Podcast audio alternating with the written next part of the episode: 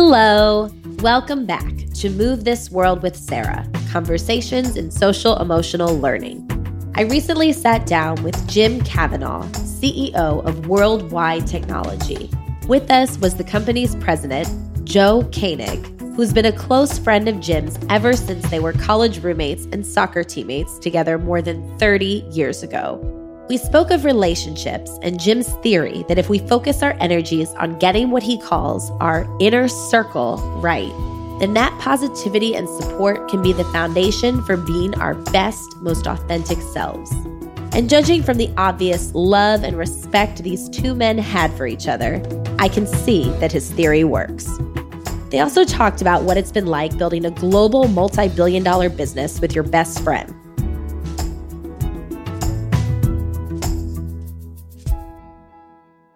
So, before we dive into this discussion, I'd love to take a minute to center ourselves, given that there's a lot of chaos in the world and also in our days, and allow us to be fully present to the conversation at hand. So, let's just take a moment to take three deep breaths together. And as we breathe, each time, let's think of one specific distraction or stressor that we want to shed, that we want to move out of our heads, out of our bodies, and into a separate space that will allow us to be fully present to one another. So let's take our first breath in and out. And let's take our second breath, imagining that stressor or distraction moving beyond us. Breath in and out. Let's take this third breath for that third distraction, moving out of our heads and bodies. Breath in and out. Thank you. All right. Excited to dive in. So, Jim and Joe, before we talk more about your work together, I'd love to learn a little bit more about your friendship and how you got to know one another back at St. Louis University? Joe and I met in college, but when Joe came to St. Louis University at that year, when he was a freshman, we got to know each other quite well and became very close friends. Many of them work for Worldwide Technology, and it's been a lot of fun. We know each other quite well, probably better than we should in a number of different ways. It's been fantastic, but that was really the start of the relationship. It was a startup, something very obviously very special that we have been friends now for 40 years plus. So it's been a fun run and probably a lot more years to come too. Yeah, no doubt. We actually lived together uh, my senior year. It was an incredible time. So much fun. We were all soccer players, but even more important than being teammates, we were great friends and we're still great friends. So it was a great time and continues to be a great time. I think it can't be a coincidence that you're such close friends, you work so closely together. And Jim, you've spoken extensively about this idea of your inner circle and keeping your inner circle right. And by working to cultivate the relationships in your inner circle, you can have a multiplier effect, a positive impact on the world.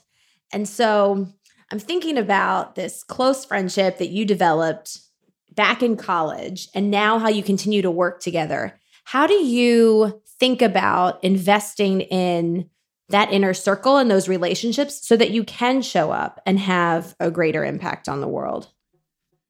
I think one of the mistakes that people can make when you have great success, whether it's in sports or, or business or politics or entertainment or whatever it may be, is that you can lose sight at times and think that you know, the number one most important thing is this broader audience. Think about social media today.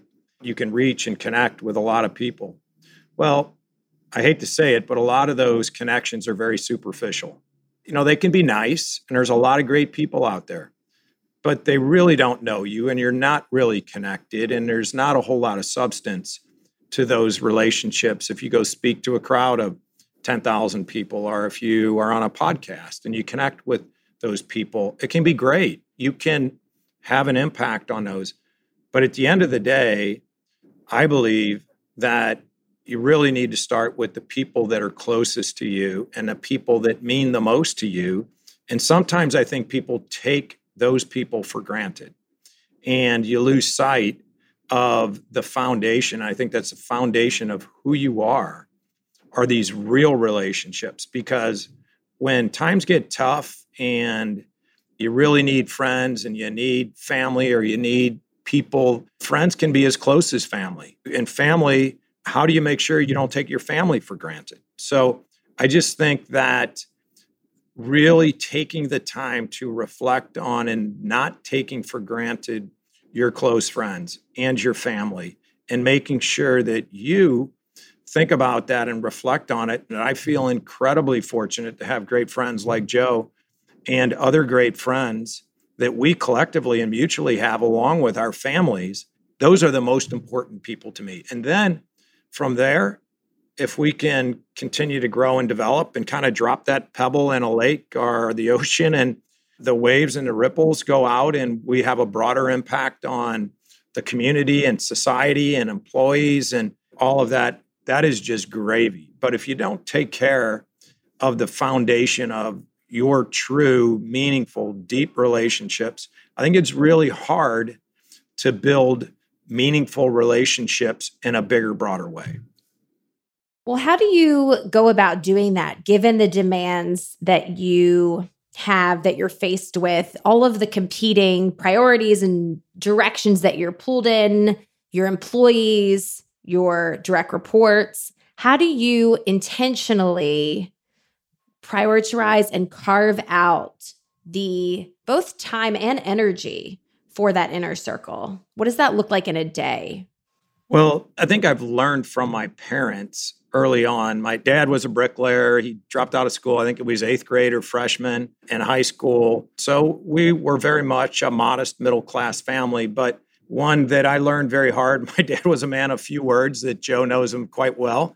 Basically, was pretty clear about things that he felt was important and things my mom felt were important, like loyalty to your family and to your friends, and stand up for yourself and who you are. And my mom always be honest and deal with people with a high level of integrity. So there were just fundamental things, also work ethic. Unfortunately, I always had a set of chores, my brother and I, every weekend before, whether in grade school, high school, as we go on. But learning those, I would say, common values and traits at a very young age and what's important and being loyal and true to your friends, that really was a foundational piece for me. And then I would say, as you know, as I've grown and had fortunate success in sports and now business, I've always been able to reflect back. And I would say, even now, more so than when I was younger, I've grown to have a greater appreciation for the importance of the people that are closest to you and to make sure that you don't take those for granted.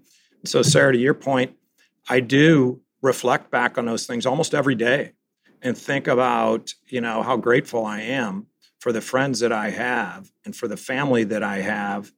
And that, I believe, keeps me grounded. And I can tell you, the close friends that I have, like Joe and my family, trust me, they do not treat me special. If I'm doing something that I shouldn't be doing or acting away, they will all call bullshit on it and they will like mm-hmm. get off your high horse. Who in the heck do you think you are? Mm-hmm. And trust me, I, I, will get that from Joe very directly, and I will get that from my mom and dad and my kids and everybody around me. That's just something I, I don't take that for granted. And at the same time, I think they would run through a wall for me, and I think they would do anything for me, and vice versa. So that's where my advice to anybody is get that core right. If you have success, don't let it go to your head. Your relationships are the most important thing in life. And if you don't have those, things become very, very superficial. And Joe, given that you have this over 30 year friendship, working relationship with Jim, what are some of the habits, traits that you see having remained unchanged? That's a great question, Sarah. So I go back even prior to joining Worldwide Technology and look at our friendship and when we roomed together and so forth. There are habits and traits that you admire in people, that's why you're friends, right? And so whether that's having fun, their teamwork, their integrity, their hard work, just in general, I see those as I saw those in college. I see those today. He has a, this passion for learning, a passion to be better, never be complacent, and pushes us and so forth in that same way. So, all those things, when I first met him, I think they're even better and more focused today.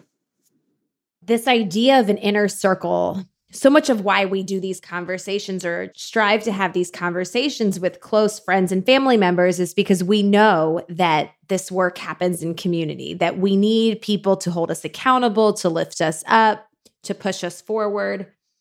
But we also recognize that there are relationships that are not as productive or supportive in helping us be the best versions of ourselves. So I'm curious when you talk about this inner circle, Jim, have there ever been moments where you've had to kind of make the call like, I have to let this person go from my inner circle, or this is a really difficult decision, but this is no longer serving me. And part of why I asked that is we recently had another conversation on the show with someone who talked about this idea of our relationships and bodies and minds being porous and how we absorb the energies of those around us and not all of that energy transfers positive. So i'm curious as you think about the inner circle has there ever been a time where you've said this inner circle has to change like i am the ceo of the inner circle joe and i are both very fortunate that we have a number of people that we are very close to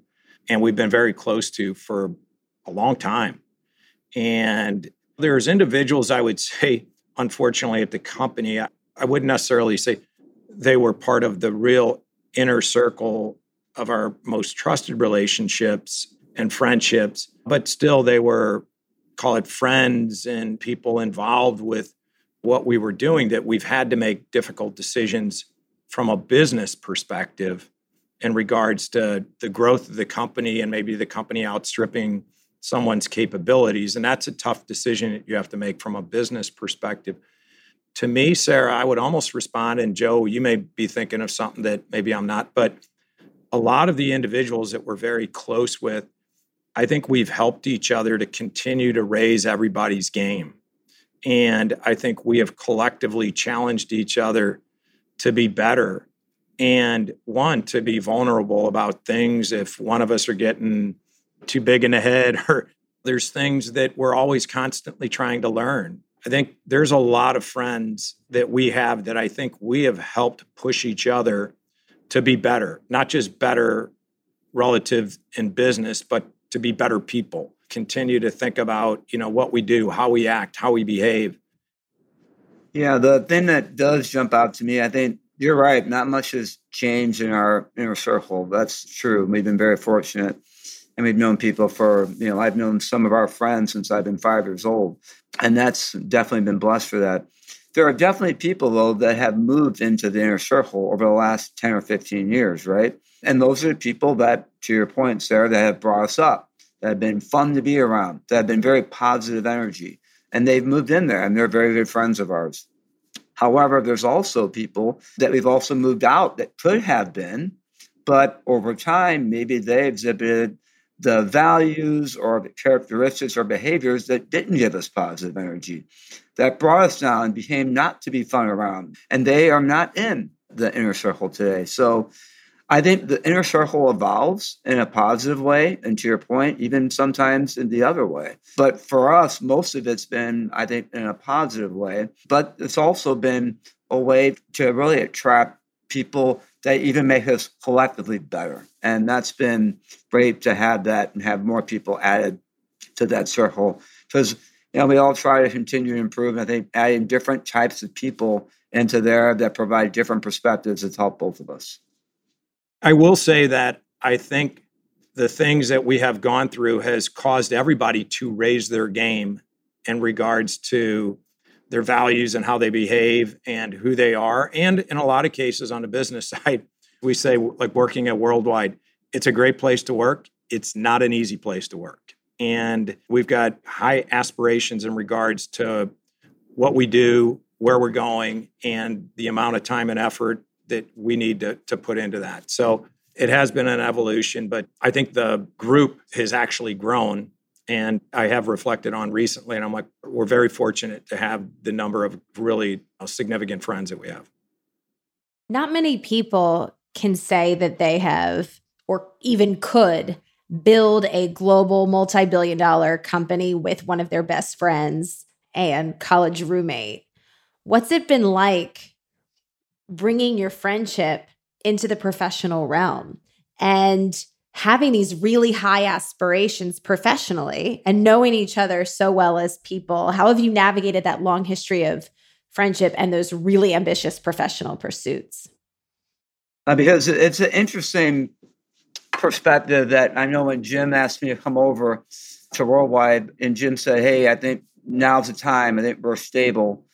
And I'm like, fantastic. I've been at Computer Sciences Corporation for six years, have doing very, very well. So now we're stable. Yeah, I'd love to come over. You need to be in sales. All right. So I came over, and before I did, people were like, wait a second, you sure you want to go to work for a friend? Not necessarily Jim, but a friend. You know how it is. They say, but never work with friends.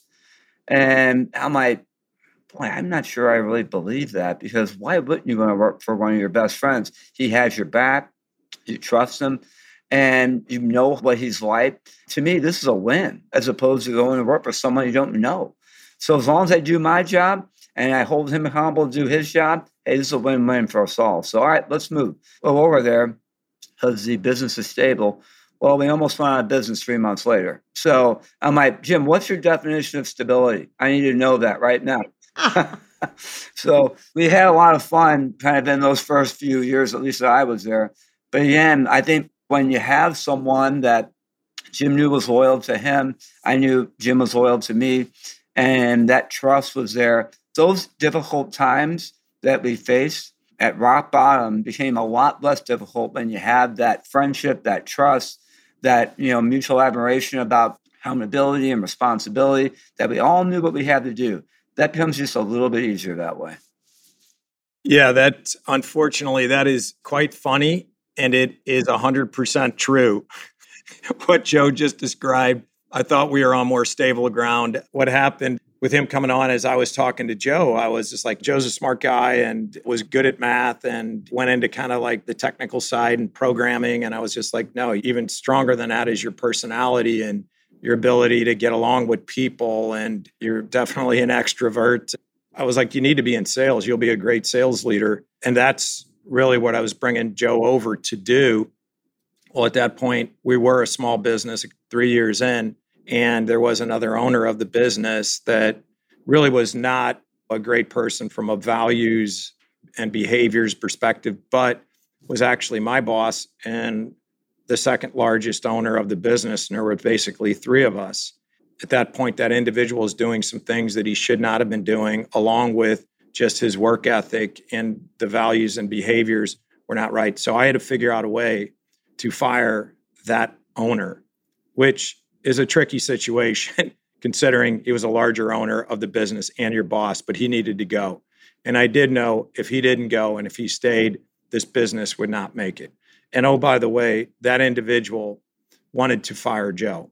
And Joe knows that as we were running through some tough times. So he was looking at firing a lot of different people. And I was like, no, you're not firing them. I'm firing you. And it was a pretty hostile situation for a while. But without going into the details, it worked out. And a bit of that was really getting people in place, the right people with the right values and the right work ethic. And Joe was absolutely one of those people that was key to righting the ship of worldwide. And I will tell you that over the years, just working through that, it's really having a very strong relationship and being transparent and vulnerable and accepting of input because Joe would do just that and give me input in regards to maybe things or ideas that I had on the business side or just behaviorally. And we do that to this day. To this day, our advisory board meetings that we have, we will have trust sessions where we go around the table and we don't just talk about how each one of these seven or eight advisors are doing from a business perspective and a leadership we talk about how are you behaving and how are you perceived. And talking about somebody's performance on the business side is very different than talking about somebody's personal behavior. And that's the kind of trust and relationship that we have. And you mentioned, Sarah, it's how do you have friends working with other friends? Well, it can be a positive and can be a negative if you're not willing to open yourself up and do the right thing. And when I look at Joe, also, Joe knows that I am very demanding and he understands that. And when Joe came in, I also was very clear. I'm like, Joe, you're going to have to work harder than everybody else. You're going to have to set the example because people are going to look at you and say, because you were my roommate, because you played soccer with me, that you're getting a free ride. And so we have to set the example. And we did just that. And I'll give an example. You know, I think it was 1994 or so where made the changes that I just described. And, you know, as Joe and I, and it's kind of a funny story, but but we went on a sales call to the Marines in Quantico, Virginia. And it was Joe and I flying up to DC with our account rep, who was 10, 15 years our senior.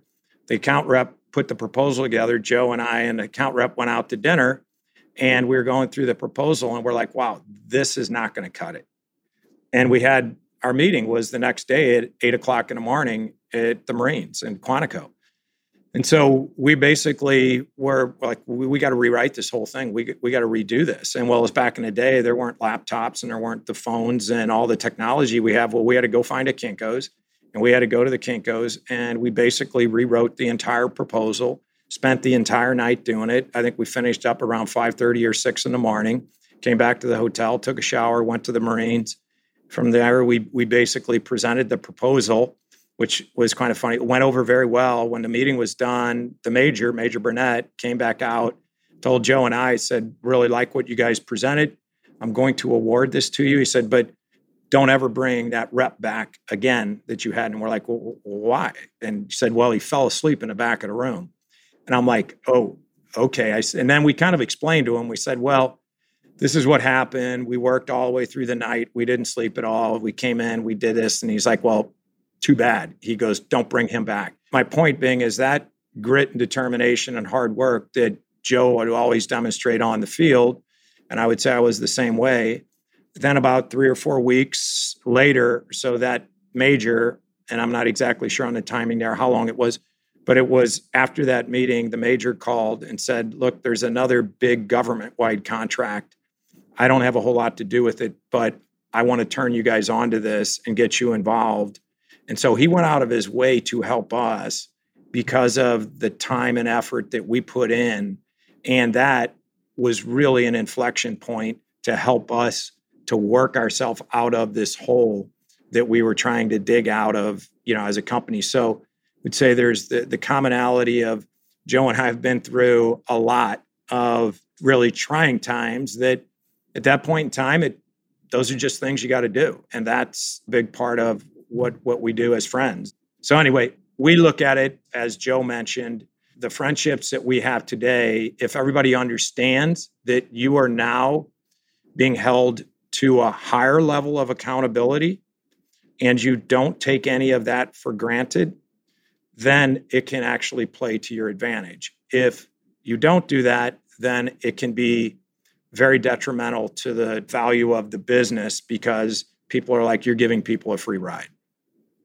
It certainly takes a particular kind of person, though, to have that entrepreneurial spirit because you, as the entrepreneur, Jim, I don't want to say, of course, but yeah, that's in your DNA. You're built like that. Yes, you're going to stay up all night and then you're going to go back and take a shower and submit the proposal at 8 a.m. because you have no other choice, especially when you're in a precarious situation that's why I had a little chuckle when Joe said, you know, we have to have a conversation about what stability is. I think there's so many people who have worked for me who have like kind of had that same thing. When I knew this was a startup and we were building it, but like, how startup are we talking?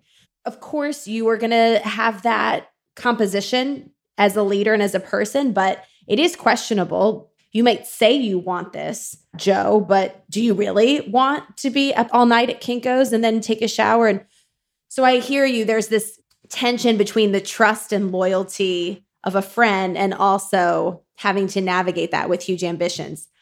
I wanted to ask you about this idea of in order to be an excellent leader, you have to be content with who you are. I've read that you said that and that your favorite book is The Art of Happiness by the Dalai Lama. And I actually did a 12 day silent meditation retreat where the Dalai Lama lives in Dharamshala in India. And that comment really resonated with me. This idea of, I think about it more as inner peace. I don't know if it's always happiness and joy and sunshine and rainbows, but inner peace, or to use your words, contentment for sure. And that being content with who you are allows you to lead, allows you to take risks. I'm curious, how have you reached contentment? Because I think for so many people, it's really hard. And for so many people, there's this idea like, okay, I get this job, I move to this new location, I check this box on my life journey, have a baby or get married or do the things that the world is telling me I'm supposed to do. I'm going to be content or I'm going to find joy. And that's not necessarily the case. So, how have you found contentment? Hey, Jim, before you start, hold on, hold on. So, let me say, Sarah, that since I've known him for so long, this has been a journey for him. This is one that dating back to college, to the beginning of Worldwide, to even 20 years ago, to 15, five years ago, it has been a journey slash evolution for him. And over that time, I think his passion to learn more about this particular topic has led him to read so many different books. Listen, actually, he listens to books. And as well as also ask a lot of questions to people, other CEOs, that other people he runs into about their perspective on life, their perspective on job and, and other aspects of that. And then ultimately led him to that book. And by the way, he made me read that book too, just FYI. And so I think that just is about what fuels him is wanting to be better, to improve, and knowing that he knows he was a high strung person all his life, and he always wanted to be better. He wanted to push the envelope 100 miles an hour. And over the course of time, he's evolved to a point of how do I channel that the right way to the right people the right way so that I can be an even more effective leader in the business world, a friend, a family, and so forth. So I think it has been a journey for him that now is a big piece of what he is today as he moves forward. Yeah, thanks, Joe. And Sarah, to your question around contentment, first of all, I think contentment can be described a lot of different ways by a lot of different people. And sometimes I think it's okay to have some varying definitions of that depending on how you look at that. But my view on that is at a very high level one, contentment does not mean complacent.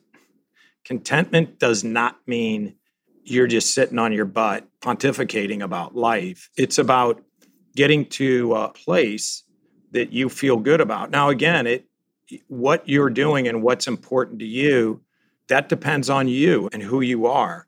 So when I look at personally myself, I still have great ambitions about things that I want to do with the collective leadership team and all of worldwide and growing the business from a business perspective. A lot of aspirations and goals and big ideas uh, that's going to require a lot of hard work.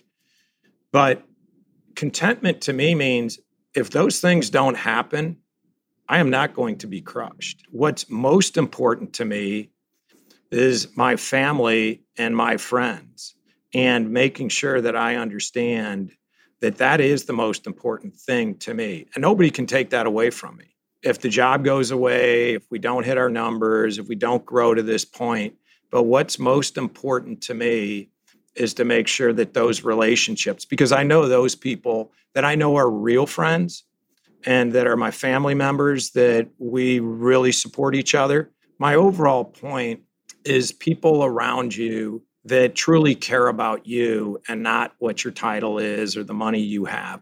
So when I look at that, I think you need to reflect on yourself and say, are you content? It doesn't mean you can't have these incredible aspirations to be a great athlete or to be a great entertainer or do these things in business. I think that's all good. Just making sure that you have a foundation, really understanding what's really important to you. And that's really what I try to reflect on and try to look at because I enjoy business. I enjoy what we're doing. I don't enjoy every minute of every day. There's challenges and things that we deal with as leaders. It's like, wow, I'd prefer not to, but you know what? That's part of the job.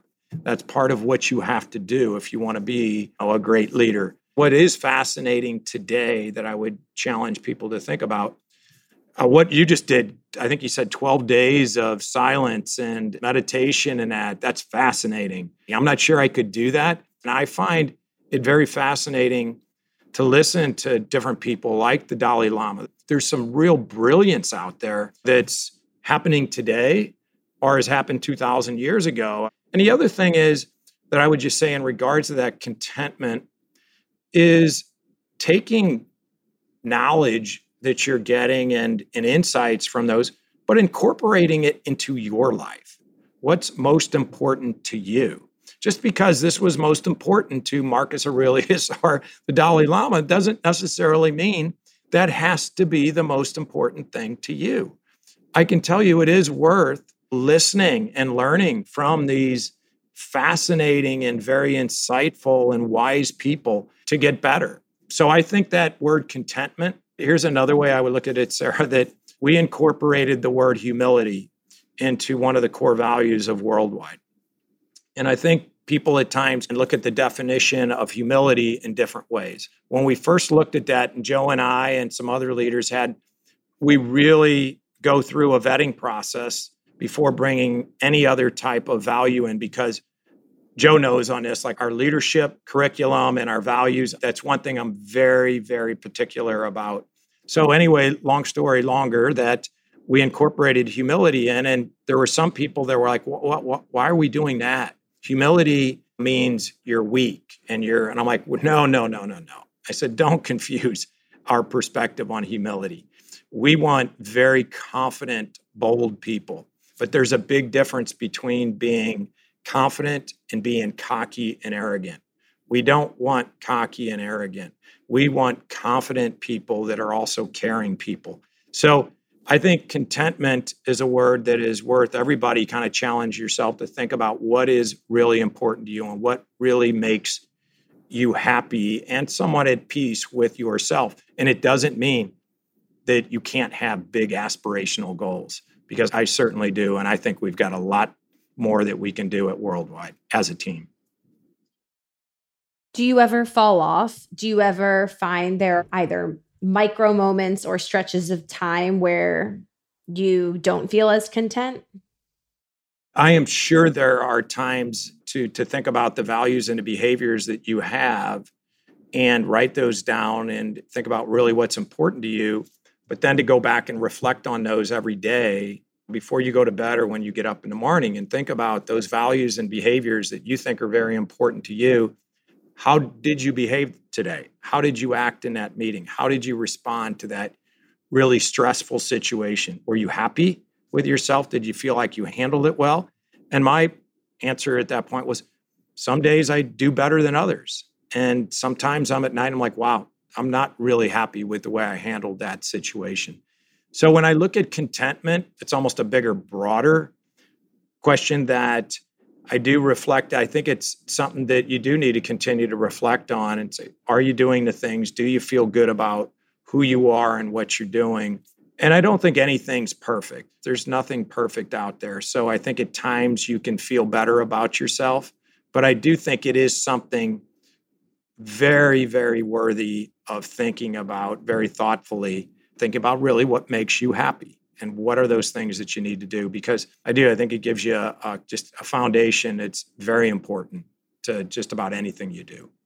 Thank you jim. In the spirit of friendship and inner circles that both lift up and hold us accountable i'd love to close with a quick grounding exercise to just go ahead and identify something that we are appreciative of in this moment. And it could be a word or a phrase, something that's resonant with you that you're taking from this discussion as we move on with our days.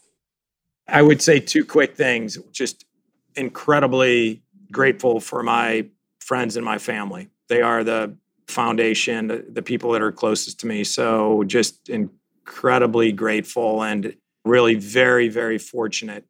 So the one thing that I would say, Sarah, is I too am very grateful for my family, my friends, as well as my health. I just want to share one story with you is that this relates to the inner circle because in an inner circle, friends are determined by good times and bad times. And so five years ago, I was diagnosed with cancer. And in that diagnosis, you know, the first one I'm going to call outside my family is Jim. All right. And say, Jim, geez, this is what I'm dealing with. And then again, I'll take my family out of it because obviously my wife led the charge here. But I just hone in on Jim uh, for a second is that Jim was at the hospital every day.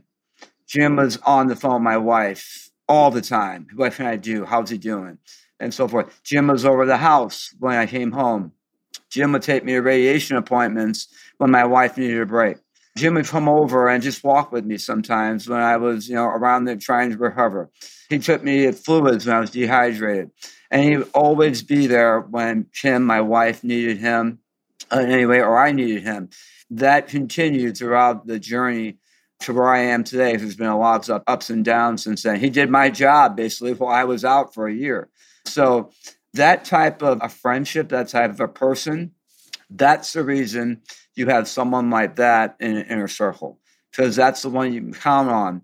You know, when things are awesome, but also when things are very rough. And when they're rough and you have a person like that behind you, that roughness becomes maybe just a little bit easier to deal with. So I definitely want to end a huge thank you to Jim and gratefulness for what he's done for me throughout my career, but especially during those five years of difficulty in my life. Thank you, Joe. Mm, exquisite. You are both so lucky to have each other. In this moment, I'm feeling gratitude for this idea of the inner circle constantly lifting us up. And I think you both talked about how inner circles can support us in reaching new heights. And I think about that in each season of life that we enter. And I'm feeling grateful for that. I'm also feeling grateful for health as we've been sitting here together. I've been feeling my third baby in my belly moving and kicking wow. and constantly and everything you say. So I'm feeling very grateful for my health in this moment and the health of the baby. So thank you both so much for joining. Well, and congratulations, today. Sarah. That's awesome. Thank yes. you. Thank you. he must have really like loved everything you both said because this was like jam jam. jam. He's trying to concentrate on what you're saying little kickboxing match down there. Yeah. Oh, oh yeah. Well, that's fantastic. Good luck with everything. I'm sure everything is going to go fantastic for you. Thank you. I appreciate that. And I know awesome. you both have really full schedules. So thank you for making the time to share this conversation with a broader audience. Our pleasure. Thank you. Our pleasure. Yes, thank you very much. Thanks for listening to Move This World with me. Sarah Potler LaHayne. Before you go, wherever you are right now, join me for one final breath and hold in your mind a word or phrase that you are taking away from this conversation. Breathe in and out. At Move This World, we know social and emotional wellness is necessary, relevant, and impacts our everyday lives at school, in our homes, at our workplaces, and in our relationships. The tools we need to develop are critical for our happiness and success as individuals and as communities. Together, we can create a world where everyone belongs. To explore more ways to move this world, visit us at movethisworld.com or follow us on Twitter at move underscore this world. If you liked this episode, please give us five stars on Apple Podcasts and subscribe wherever you get your podcasts. This podcast was produced by Jonathan Jacobson and Seaplane Armada. I cannot wait to move this world with you.